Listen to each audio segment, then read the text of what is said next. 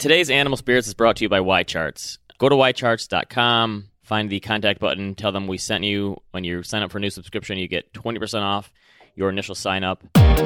Welcome to Animal Spirits, a show about markets, life, and investing. Join Michael Batnick and Ben Carlson as they talk about what they're reading, writing, and watching.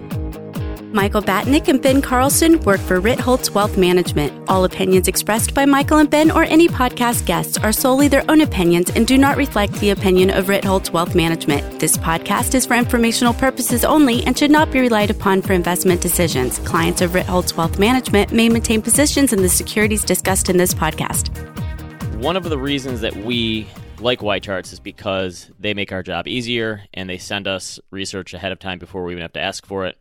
And so they sent us last week what happens to the markets over the past 35 years when the Fed cuts interest rates because the Fed just cut rates last week. And they show what happens with a 25 basis point cut and a 50 basis point rate cut. And it's kind of interesting. So they show they look 1 year out and for the 25 basis point rate cut, they show the what do you call it? The Morningstar style box. So value and growth and small, medium, and large stocks. Pretty much everything's up relatively big after 25 basis point cut on average, but a 50 basis point cut, almost everything is down looking out a year. So here's my take. Go ahead. In the 25 basis point cut, they're up like anywhere from 10 to 20 percent. In the in the 50 basis point cut, it's down from five to 15 percent. I think the 50 basis point cut is almost like an emergency measure that you're doing when things are already really bad, and you're probably heading towards or in a recession.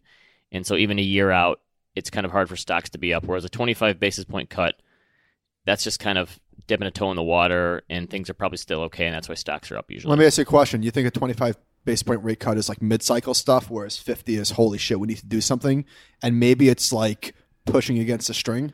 Yes, it's. By the way, Yeah. I have never said that. I've never said that phrase out loud, but this I feel like that was a good. Are you saying the Fed is out of ammo or behind the eight ball?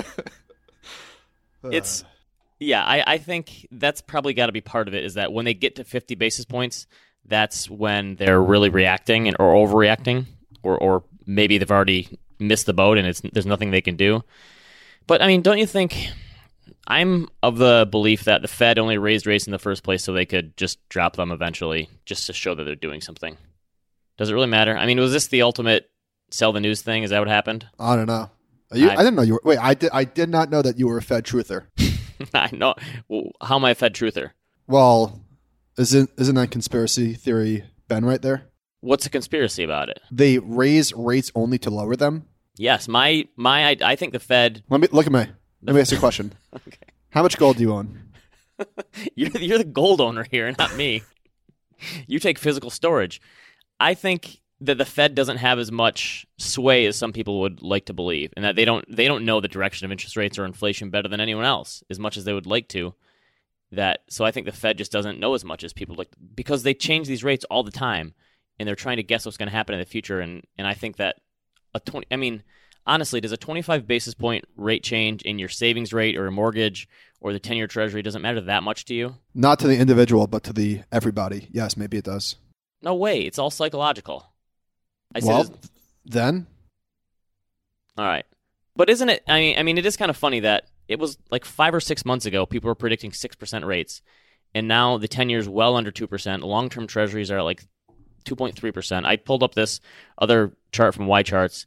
Since November, the TLT, which is the long-term Treasury iShares bond ETF, is up almost twenty-two percent. So there's a bull market always somewhere, I suppose, but it's crazy how the Fed was raising rates for two or three years straight, and now they're immediately just, all right, forget that. We're reversing course. well, They don't know anything. No one knows anything. so last Wednesday the Fed lowered rates. I think stocks made an all-time high that day or the day before, and then they swiftly fell, whatever three four percent, and then over the weekend we got this yuan devaluation news. It's kind of crazy that there's like obviously a ton of headline risk right now, and it feels like Wait, wait, wait. There's always headline risk. stop it. No, there's not. Yes, there is. Okay, but is it louder than others sometimes? I mean, come on. Eh.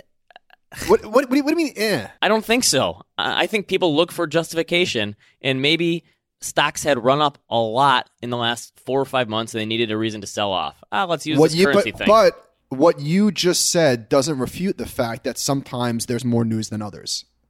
This news from China is big. Big Lee, some would say. Okay, five years from now, there's no way in hell you're going to remember this China news. No way. So false. So false. I remember August 24th, 2015 very clearly, and Okay, I will you- remember You you blogged about this. I have no recollection of that happening the first time. None whatsoever. It didn't impact me in any way. Midwestern Elite. All right, let's move on. Okay. No, say your currency thing. Come on. You sound like you, you were winding up there for a minute I forgot what I was going to say. What was I going to say? about how this is the most important day in stock market history. this is the this is the demarcation line, and from now on, all right.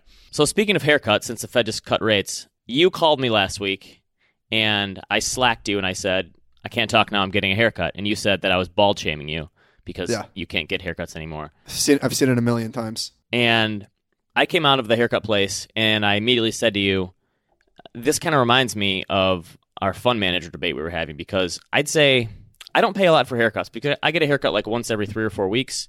I'm not going to spend a lot of money on it. I go to one of those chain places that's right across the street from my office. I don't really care. If they mess it up, I'd say five out of six are good. One out of six, I get a faulty haircut, but I don't care because you get what you pay for sometimes.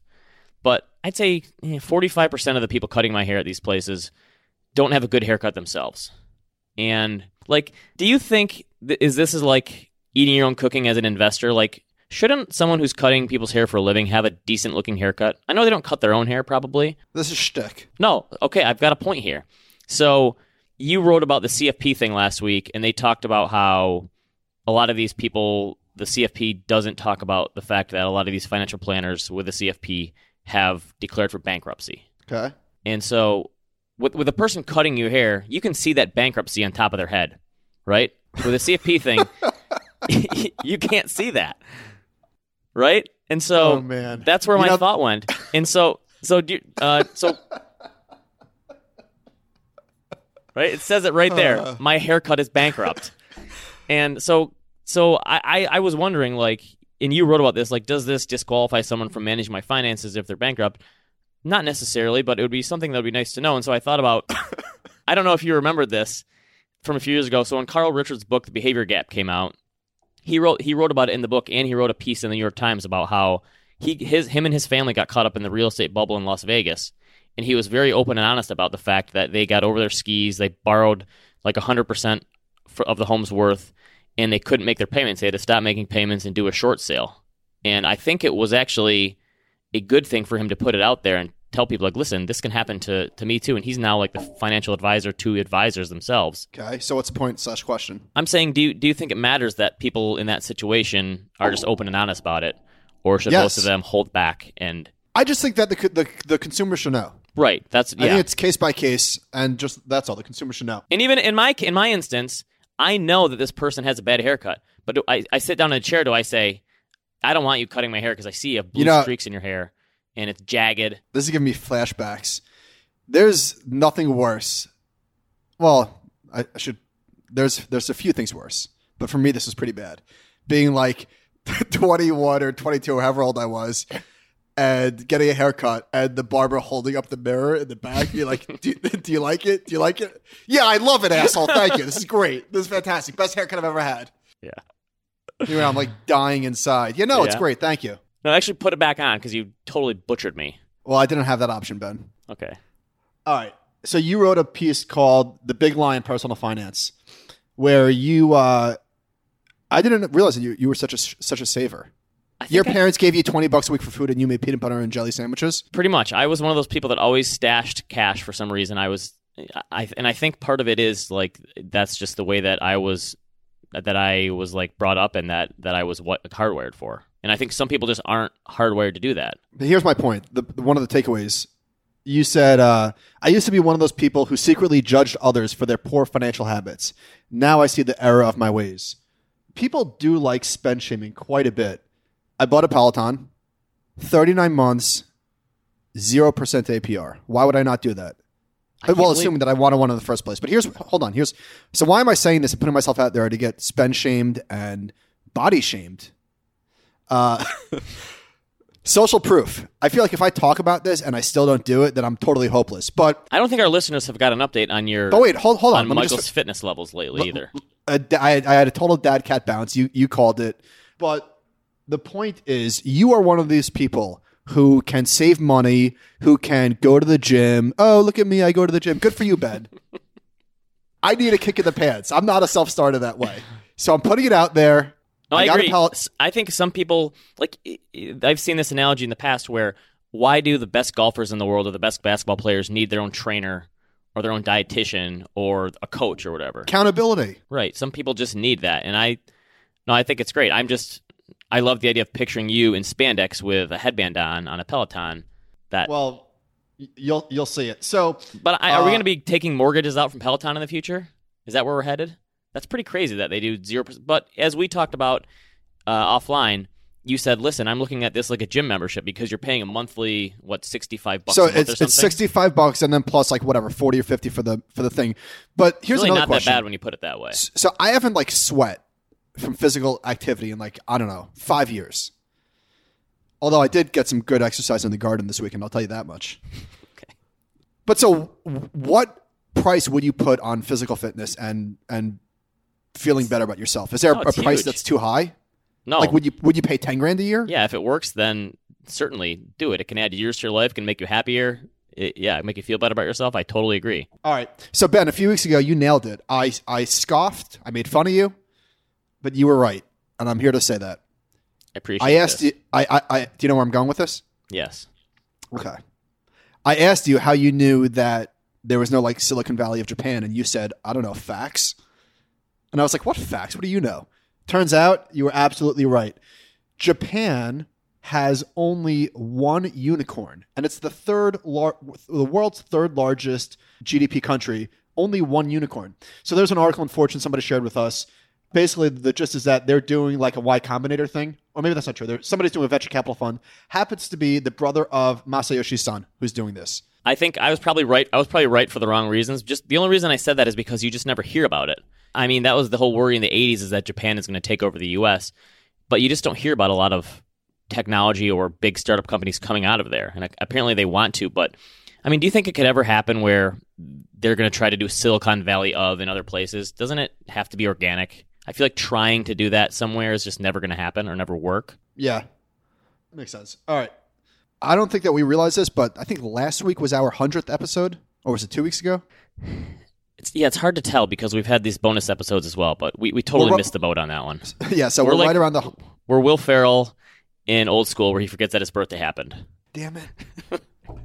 so somebody emailed us saying like, why don't you guys do like a noob whale T-shirt or something like that? Because someone pointed out to us last week that if you Google noob whale, our picture shows up, which is great.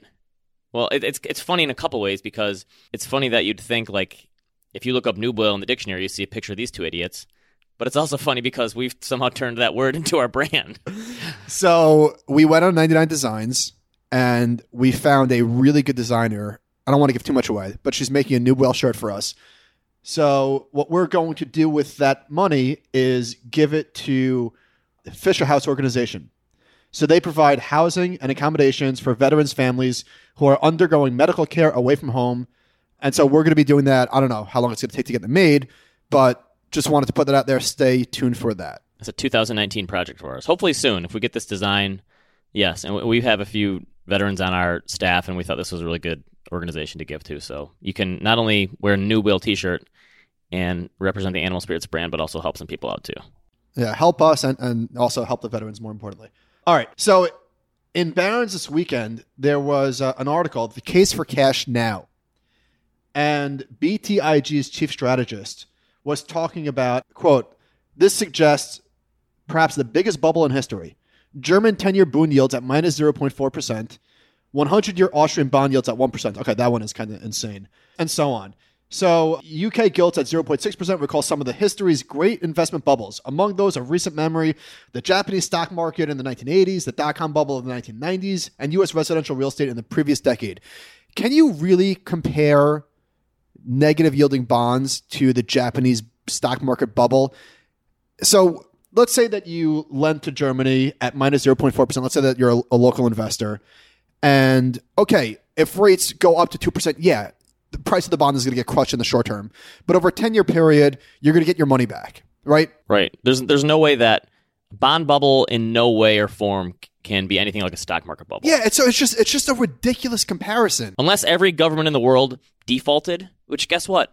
They're not going to default on a negatively in a negative interest rate bond. That's not going to happen. So I just think that these compare. I mean, is this sort of abnormal? Not sort of. Is this very abnormal and hard to wrap your head around? Yeah, I don't get it. And you know what? I also don't get now that we're on this. I don't get monetary policy there. Like, I just don't get it. I don't get how it works. I, Okay, so taking this back to our discussion from last week, I, we had a little debate. Will we ever see negative interest rates? I think here's a different way to frame this. What would surprise you more from current levels? Negative interest rates in the U.S. or 6% interest rates? Because I think at this point I'd be more surprised by 6% interest rates. Yeah, I'm with you there. Well, Maybe, maybe I'm a neg- momentum trader here, but well, negative is a lot closer. So, this is true. all right, Ben, how's this article in the Wall Street Journal? Diapers promising to soften babies' behinds and digitally track their sleep are hitting the market. Billed as parental aids, the new products are also helping the biggest diaper maker lift prices. So, baby births are falling. They were down 2% to a 32 year low. Ah, so they're losing money and they're trying to figure out a way to charge more. So here we go. Kimberly Clark in July rolled out a Huggies line called Special Delivery, which is made from plant based materials, comes in black packaging, and costs roughly five times the least costly diaper on the market. You kidding me? Okay, so you have a new you have a new baby coming soon. How did how do you pick your diapers? Because here's how I pick them.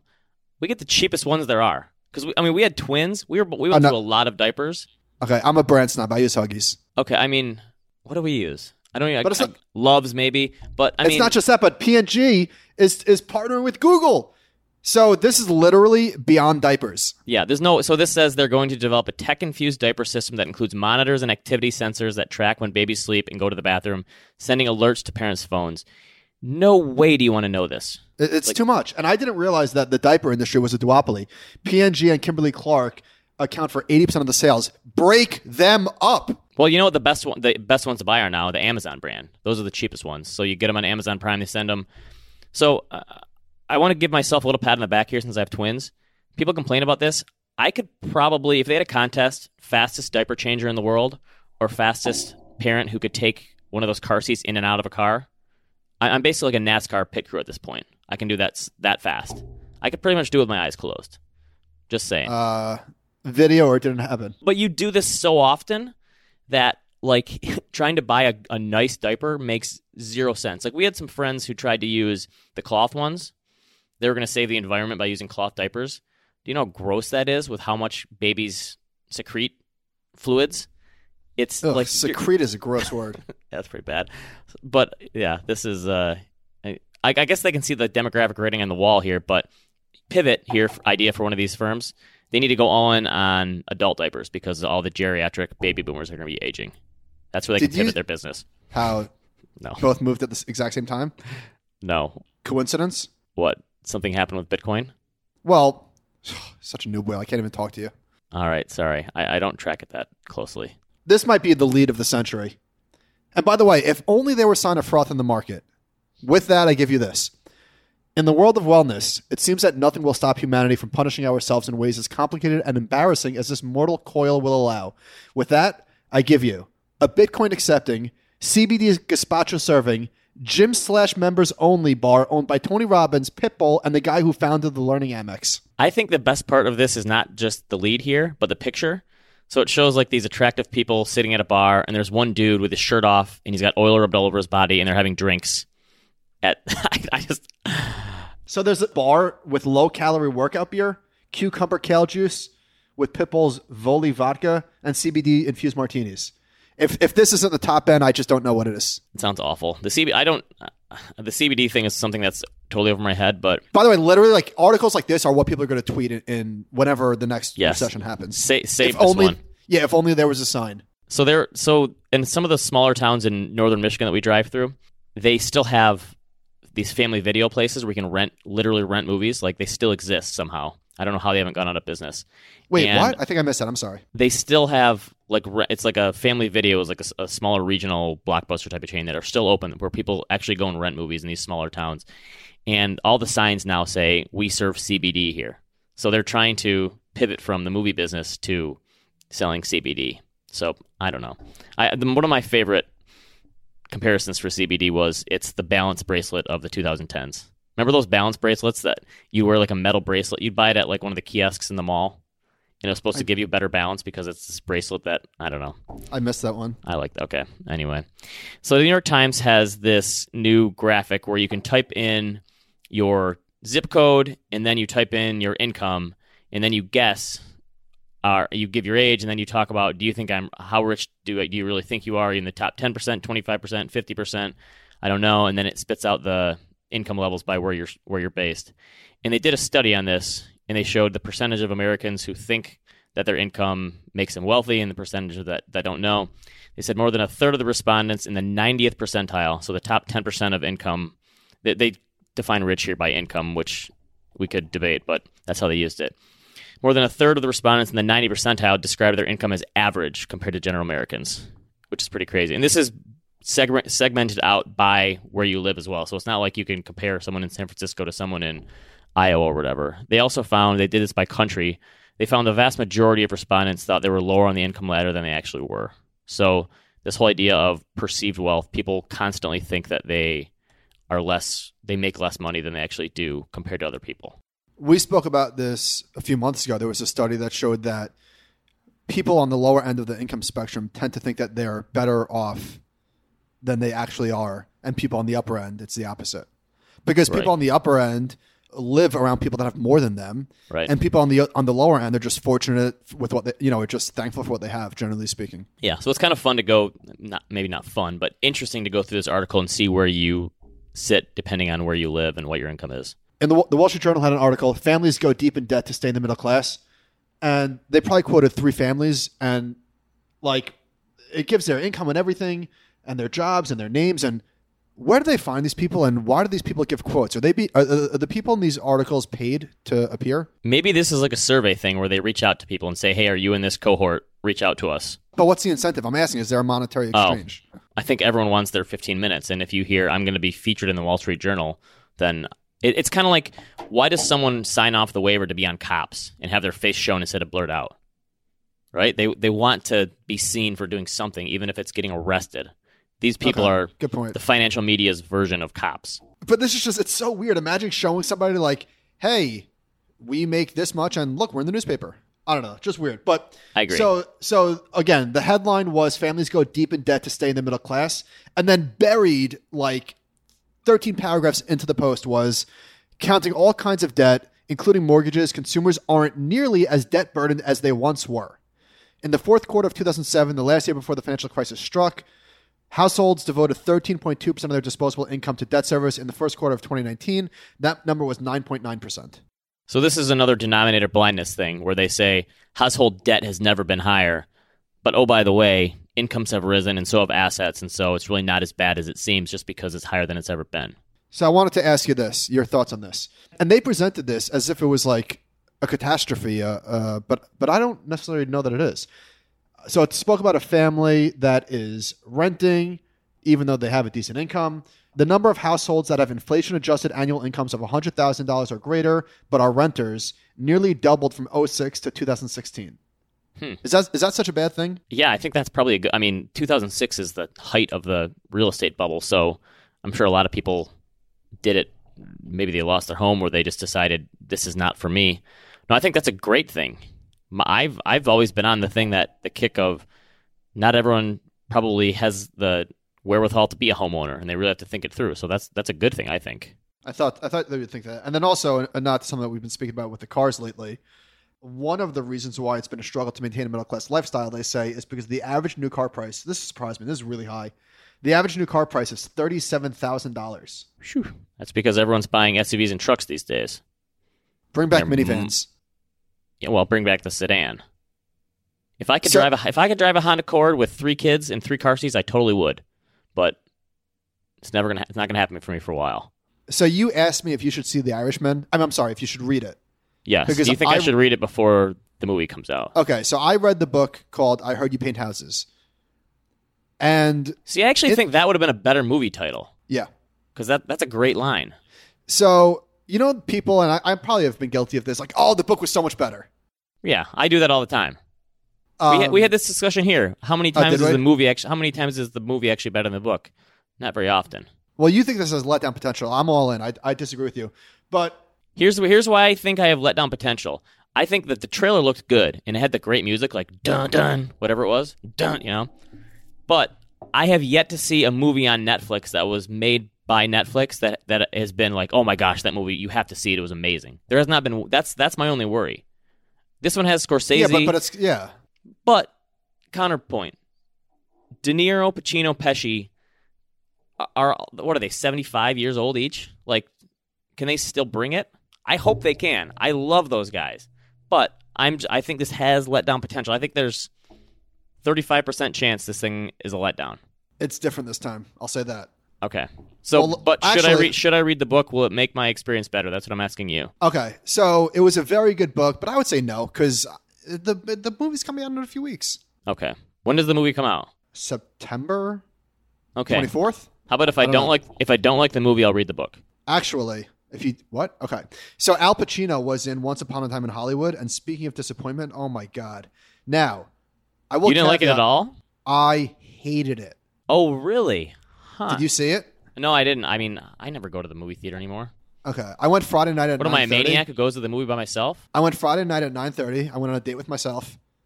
The movie theater was ninety percent empty, and I qu- I fell asleep twice, and I had to like Google like does something happen because Really? nothing. Wow. It was it was ninety seven percent nothing, and then three percent over the top uh, violence. But I will say this: I was not the intended audience because that Here comes the hedge. Here comes the hedge. Well, because yeah, I'm gonna. I don't. You know, I don't want to take it. Okay, The- no, that's- that that period in Hollywood is obviously before my time. And I was talking to Josh about this morning because he liked it. I I thought it was unwatchable. You know how they in in, uh, in Inglourious Basterds they killed Hitler? It was like an alternative history. Yeah. Same thing happened with. uh, I don't want to give it away, but it just wasn't for me. Like I couldn't relate to anything that was going on. That was before my time. A lot of the movies and actors in the background, I didn't know who they were, and the the cast was loaded. Pacino was in it. Luke Perry was in it. It was the final thing he did before he passed. But I will never see this movie again. I'm not going to give it another shot. I don't. I don't need to. It was. I, I found it very hard to watch. And I you sent me that- your that- you sent me a review on Slack on the weekend, and you said you gave it a negative six point five. Yeah, I stand. I stand by that. I, I get that. Like the acting was good, and DiCaprio and Pitt were great, and whatever, whatever. But Okay, I'm I'm with you on the. I can never just because the acting's good, but the story or the plot or the action is no good. Like I can't. I, I can't wrap my head around that. yeah, I'm not. I'm not that big of a film buff. Like I don't go for the acting. I go for the for the story. Right. I think. Okay. I think. I think uh, a good story can overcome bad acting, but not vice versa. So I think at some point you're going to have to give us a review of the difference between a movie theater in Brooklyn and the difference of a movie theater in the suburbs. Because it's Oh, got to be Night and day. right. It's got to be really. Yeah. Okay. So I, I listened to uh, Jonathan Clements was on the Long View with Christine Benz and Jeffrey Ptak.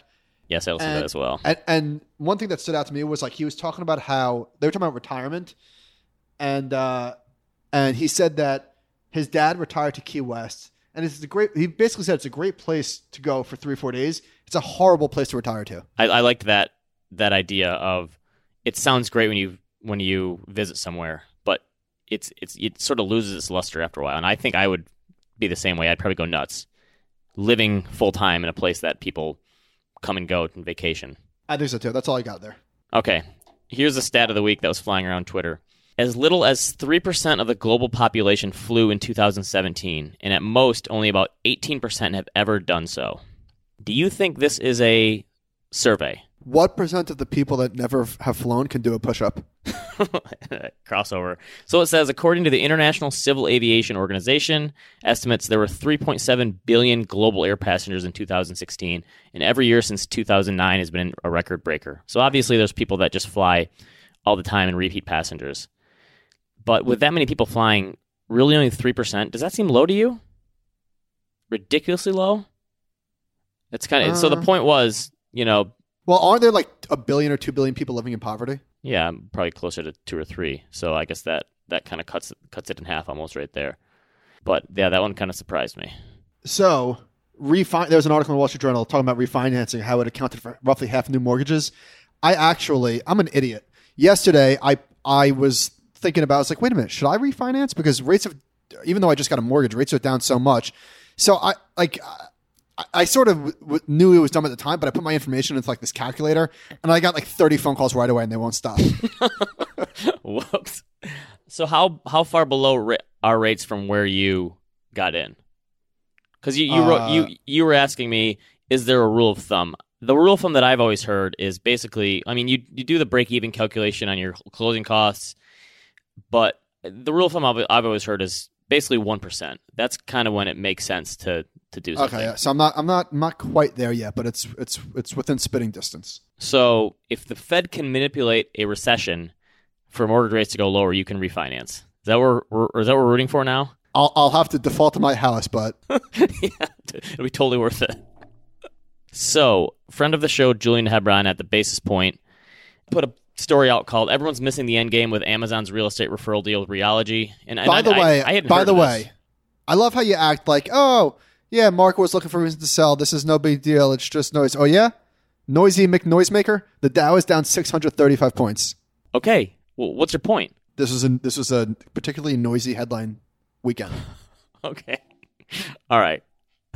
Stocks I- don't fall sticking with it. 600. The Dow doesn't fall Yes, it does. 640 points because it's, because it's, because it's looking for a reason to sell. The stock market is crazy. We went down 20% in 2 months in the fall for no reason. And then Non guess what? We hit we hit no way. Then we hit new highs 2 months later and everyone forgot what happened. And now guess what? We're going to have another 10% correction and everyone's going to freak out and then we're going to get new, new highs again by the end of the year and everyone's going to go, "Oh yeah, forget about that." Now this is the one that's going to I don't know. This happens. I'm, Well, I'm sticking it with it. happens. All right. Sorry, you were saying? So there's a company called Realogy that owns Coldwell Banker, Th- Sotheby's, and Century 21, and they're partnering with Amazon called this Turnkey program. And so if you answer these questions through Amazon, the Realogy agents will contact you. You sell your home to them, or you or you buy your home through that agent. Then you get up to a five thousand dollar credit from Amazon to spend on home devices like Alexa, That's a lot Amazon Home. Services, yeah, assembling furniture. And you and I both know we've moved in recent years. It's very expensive when you move. Not only the moving cost, but you have to buy a bunch of new stuff for your house, get rid of stuff. Five thousand dollars. I mean, that basically covers your closing costs right there. And and it sounds like these companies are all relatively small in the grand scheme of things. But why wouldn't you do this? If if all the if all else is equal in terms of the commission rates and all that stuff, Amazon is just looking for a way to get it, get you in the door and buy stuff from them. I mean, this is this seems like a layup, right? Not knowing the details, it definitely sounds uh, like it's worth Is there- looking into. Is there any industry right now that Amazon would go into that you'd be surprised? Like the sand the sandwich industry. good one. But I mean, if Amazon went into healthcare, or let's say they got into banking or investing and they did index funds, any of this stuff where they can just freak out the current people who run the show.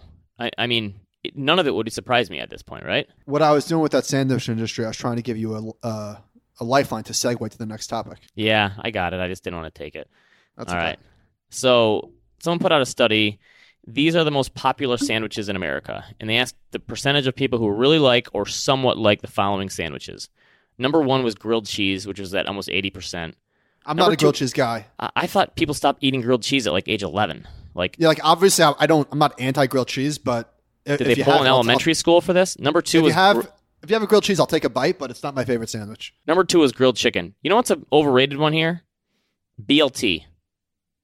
Whoever gets True. who's who's ever satisfied by BLT? My wife gets BLTs. Bacon is something you put on another meat. It's not its own meat. I right? agree. Bacon's an addition. I'm also I don't like roast beef, but that's just personal preference. By the That's way, they also have high. they have a bacon sandwich on here. Not even a BLT, just bacon. Who has bacon as just a like- sandwich? That sounds British. I don't know. Oh no, that's ham sandwich. Who has a bacon sandwich? Here's here's what they missed on here. No Cuban. Where's the Italian? Are you Oh, kidding that's me? true. Oh, no Italian. That's true. Wow. Wait, wait. I have to ask. Was this a survey? I mean, obviously it was. It's got, yeah, it's got to be. Ridiculous. Yeah, it's it's not great. Tuna's at sixty four percent. There's no way sixty four percent of the population likes tuna sandwiches. Right? I'm anti I'm anti tuna. I gave Kobe a bite of tuna yesterday, and his whole body shook, and he spit it out. Yeah, tuna's yeah. Ugh. Um, Yeah. okay, so we've spoken about this, but we haven't spoken on the show because it looks so like ridiculous to complain about this. But there's all of these tweets that list like 15 people, and it's like, who did I miss? And obviously, the the people doing this are trying to get retweets, and they- they're succeeding, so that I guess they get their follower count up. But I'm starting to think that literally it's Russian bots or something like that Gotta because be. It's like three or four of them a week now. yeah, it's just, and it's literally the same list every single time, and it's just very bizarre. So somebody wrote back, somebody responded, somebody who was on the list responded, "I'm not a financial thinker." LOL. Stop the misinformation. I don't get it, but Twitter's a weird place. So But there was there was another one today. It's just it's it's constant. So for my recommendations this week, I was going to talk about Bill Simmons had Kara Swisher on, who she's part of the. She started that Recode. She used to be at uh, Wall Street Journal. She's a heavy influence on the tech media side of things. She does the Pivot podcast with Scott Galloway. She's very. I think she's very good and very insightful. And they talked about social media platforms that could go away and they'd be a net positive to the country. And they both agreed that Twitter is number one by far. And this got me thinking because I think like our little community of finance Twitter is exceedingly helpful for the people that use it the right way. And it's not really that negative. I don't think there's a lot of sniping going on. There's a lot of subtweeting, but it's not that bad. Whereas things like politics, Twitter is can be pretty nasty, and then the media Twitter can just be this crazy echo chamber. But that was kind of surprising to me. And I think one of the problems is when you get to that the level of them where you have maybe millions or hundreds of thousands of followers, you are getting just taken apart at, at, at all, all times by people who are reading your stuff, and there's always negativity. But I was, yeah, I was a little surprised by that that they wouldn't think Facebook as opposed to Twitter. Yeah, I would think uh, Mainly because I'm a Twitter fan. My knee jerk reaction would be Facebook, but I guess we don't really see the Twitter the way that everybody else does. Like, I wonder, do you think that most people are on Twitter as just civilians, or do you think it's like pockets of Twitter, like media Twitter, finance Twitter, movie Twitter, basketball Twitter? I guess it's hard to say because, like we were talking about last week, it's so concentrated at the top in terms of people who get the most engagement. There's probably so many people on there that you just don't realize.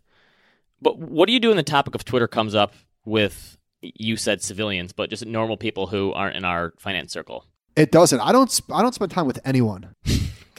That's true. You go to the movies by yourself. So I mean, it's it's great. I, I don't put myself in a position to have any conversations with anybody other than you, uh, Josh, and Robin. it's not a, that's not a bad place to be. I've been making the, the comment for a couple years now that I've been proactively trying to whittle down the number of friends that I have in the world, and and not because I'm antisocial or anything, but just because it's it's just when you have kids and stuff, it's it's hard to do, right? It's hard to keep these things going. So if you're a friend of Ben's and you're listening, it's it's not you, it's him. But the great, I have this conversation. I don't know, once a month. You see someone at the grocery store or at like my one of my kids' t-ball game or something that you haven't seen in a while since college or whatever. Hey, we need to get get, get together for, for beer sometime. Yeah, I'll call you. And we both know we're both thinking to ourselves like that's never going to happen in a million years. Like we, we just know that, right? But we still play along. Okay. Listener questions. What large prog- projects are you guys working on now? Any second books in the planning stages? I'd be curious to know if you have any, how they're going, and how the topics are different from your first books. This was a timely question because I just, I guess, a month ago handed in the first draft of my new book called "Don't Fall for It," which is a sh- in a short, and the subheading is a short history of financial scams. I don't know how I really got into this, but It was good, but you could probably wait for a paperback. Thanks. Yeah, I think you're the one who's read the whole thing so far, and I, I have a few editing things to go on it before it, it's done. But I have a cover picked out, and I think it'll be out in January, February 2020 ish.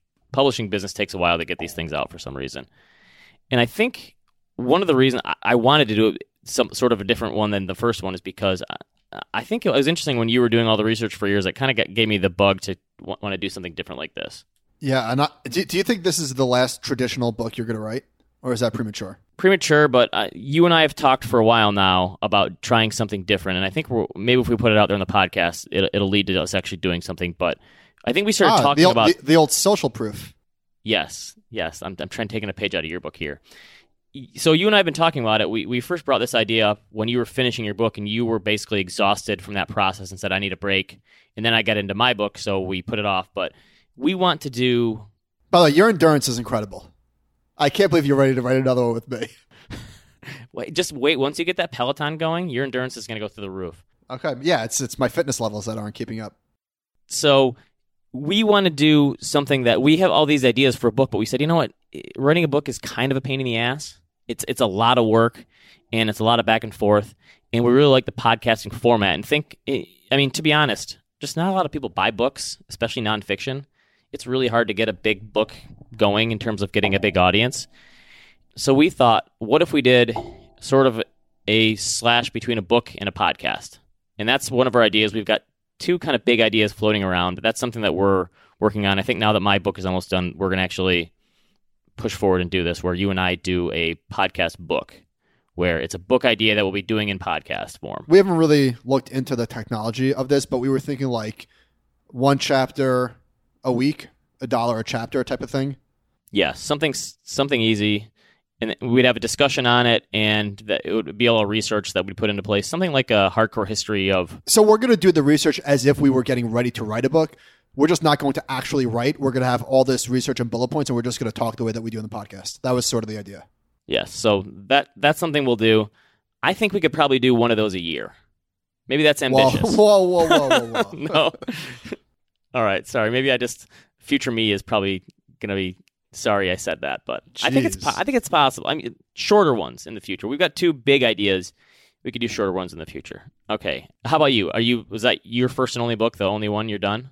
Who knows? Never say need, never. I mean, I have I I have no I no desire to do that again currently. Like right now, maybe things will change, but it's not a fun process. Recommendations for the week? Anything else besides? Uh, uh yes. So wait, I th- one one question. Go ahead. What was better, Crawl or Once Upon a Time in Hollywood?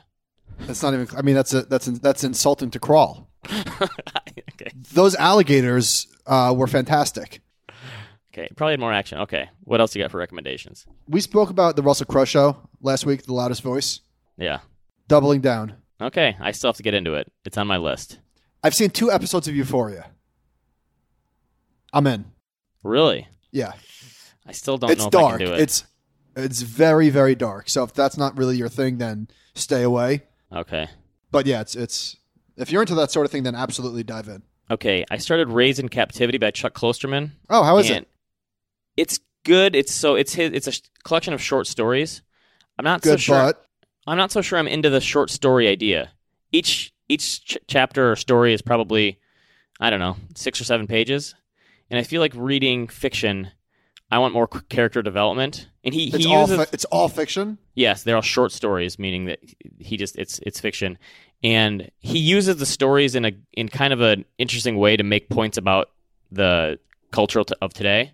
So there's some really interesting points that he makes in some of them, like especially about how there's a really good one about how every generation sort of moves forward a little bit, and the older generations all hate them. So there's a couple good ones, but I think if I'm reading fiction, I want more character development and get to know the stories a little bit more, and they're almost too short for me. But it's good because he's a good thinker. I rewatched Wedding Crashers this weekend. Not going Holds on up. a limb here. Holds up. I think the first 60 minutes of that movie, it, I think it kind of dies off at the end. The first Okay, 60 yeah. minutes of that movie might be the best comedy of this century. It's I very mean, good, and I totally agree. It, it definitely dies off. The the last time it, it's the last time Vince Vaughn had his like 90 mile hour fastball, and he is I mean he just brings it, and I was dying the whole time. It's been a long time since I've seen it. This one has been flying around finance Twitter for a while. I think for or at least in the last month for recommendations. I can't remember who I saw, but Alchemy by Rory Sutherland, and I've heard of, heard him on a few podcasts. He's a marketing guy in the UK who's got a really interesting way of thinking about it. So it's a really good behavioral one through the eye of consumerism. So he says modern consumerism is the best funded social science experiment in the world. And he's a very counterintuitive kind of behavioral person. And so he talks about driverless cars. So he says some scientists believe that driverless cars will not work unless they learn to be irrational. So he says if such cars stop reliably whenever a pedestrian appears in front of them, pedestrian crossings will be unnecessary and jaywalkers will have to march will be able to march into the road, forcing the driverless car to stop suddenly at great discomfort to the occupants. So he says to prevent this, driverless cars may have to be angry and occasionally fail to stop and strike the pedestrian on the shins. Like so he's thinking about these problems like two or three stages into it's kind of interesting. His his brain is is pretty interesting. So That's one of the better behavioral ones I've read in a while. Dow's down 700. All right. I can't Just believe you're st- I can't believe you're still quoting the down points. I, I never, knew know- you were a Dow points truther. You knew I was. Yeah, that's true. Uh, honestly, most days of the week, if you told me what is the Dow at in points, I'd be able to give you a. I, I wouldn't be able to get it within a stone's throw. I'm sorry. Let's show off. Okay. All right. Okay. So, Mr. Smart Guy, the, these bad headlines stick, stick around for a month. Does that mean we're going down 20%? Is that what you're saying? Because the headlines are that bad? I have no idea where the market's going. All I'm saying is that sometimes the news matters, and you you seem to think otherwise. I think sometimes investors use the news as an excuse. Sometimes they do, Ben. Sometimes they All do. right. All right. Agree to disagree, as they sh- as they say. All right. Send us an email, animalspirits at animalspiritspod at gmail.com. What do people say in the end of podcasts? Subscribe, rate, and review. You can find us on. Why do people say it at the end of podcasts? You can find us on Apple, Spotify. Like, You, you, You can can- find you can us find where us you're where you're listening. listening. Yeah. Yes. I don't get it. I always want to say that, but maybe they're just meant to say that. All right. We'll talk to you next week.